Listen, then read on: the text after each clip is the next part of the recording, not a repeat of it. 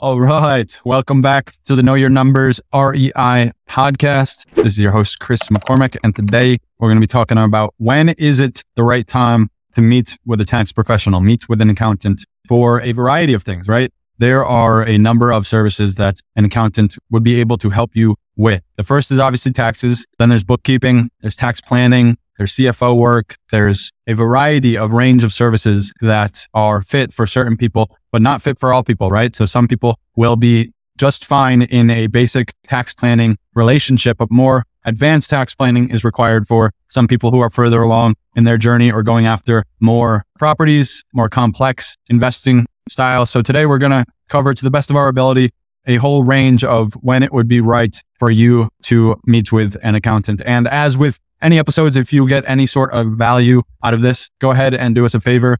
Give us a five star rating and review and also share it with a friend. We know that this stuff is valuable. It's important and there is somebody in your network that would benefit from hearing it. So if you know of someone, someone comes to mind as you're listening to this, go ahead and share it with them as I'm sure they will be blessed. So when is the right time to meet with an accountant? And when I see this question, which comes up often, and the reason we do some of these topics is because we meet with a lot of people and they ask these questions. And so when I am asked this question, I'm often reminded of the idea of real estate. When is the right time to invest in real estate? And most people that are experienced in the industry would say the right time to invest in real estate is 20 years ago, right? Because you get all of the appreciation that has taken place over those last 20 years and you're sitting pretty with your portfolio. But after 20 years ago, the next best time is today, right? We want to make the right decisions for today so that our future is better off. This is how you live a good life is by making the right decision today. Jordan Peterson often talks about making the next best decision, right? You're not going to do it perfectly. Chances are you've made some mistakes in the past. Maybe you've made some mistakes in who you've worked with, or maybe you failed to take action on working with somebody and you're kind of dealing with the pain of those mistakes. Well, newsflash people, you can make good on those mistakes by making the next right decision. And in this case, the next right decision is finding a tax professional that knows your situation and can help you in that situation. But there is some reason to this. I'm not just saying this because I'm a tax professional and I want to work with you. I'm saying this because there's wisdom in it. And we can think about, for example, the medical industry, right? Chances are you have gone to the doctor in the past year. Maybe I would hope you have. If not, it's probably a good thing to do. But maybe a little more likely is you've gone to the dentist probably twice in the past year. And the reason you do that is to check up and, and see how things are doing. Make sure things are going according to plan. You're probably brushing your teeth you're flossing and you're keeping up with it, but it helps to have a professional look at it, get into the details and ensure that things are as they should be. There aren't any cavities or, or your teeth aren't moving in the improper direction. And that's the importance of meeting with a tax professional as well. We can, yes, prevent problems from arising. We can also detect problems that might have arisen, or we can tell you you're looking good. We'll see you again in six months and do the same thing over again. And so it really is like the, the dental industry in that meeting with a tax professional regularly, regardless of your situation. If you're listening to this episode, you've probably invested in properties. You're thinking about investing in properties. You have a small business. You're making some money and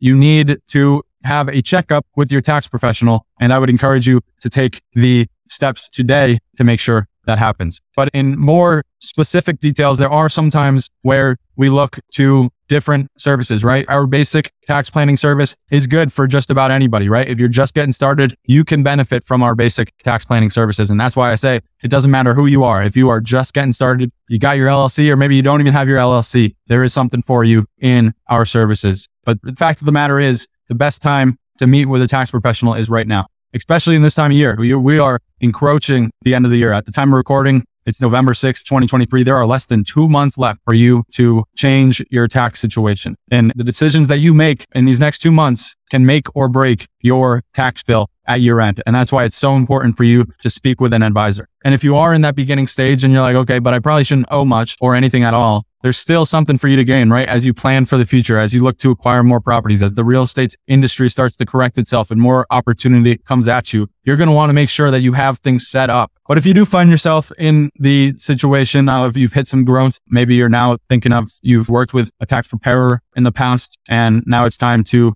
put your big boy pants on and step out into the world of tax planning. We do focus mainly on people who have at least 250K in revenue and then three or more properties. Those are usually the areas where you can get some, some great benefit from tax planning, more advanced tax planning, where you're meeting with a tax professional on a regular basis. You have a one-on-one relationship.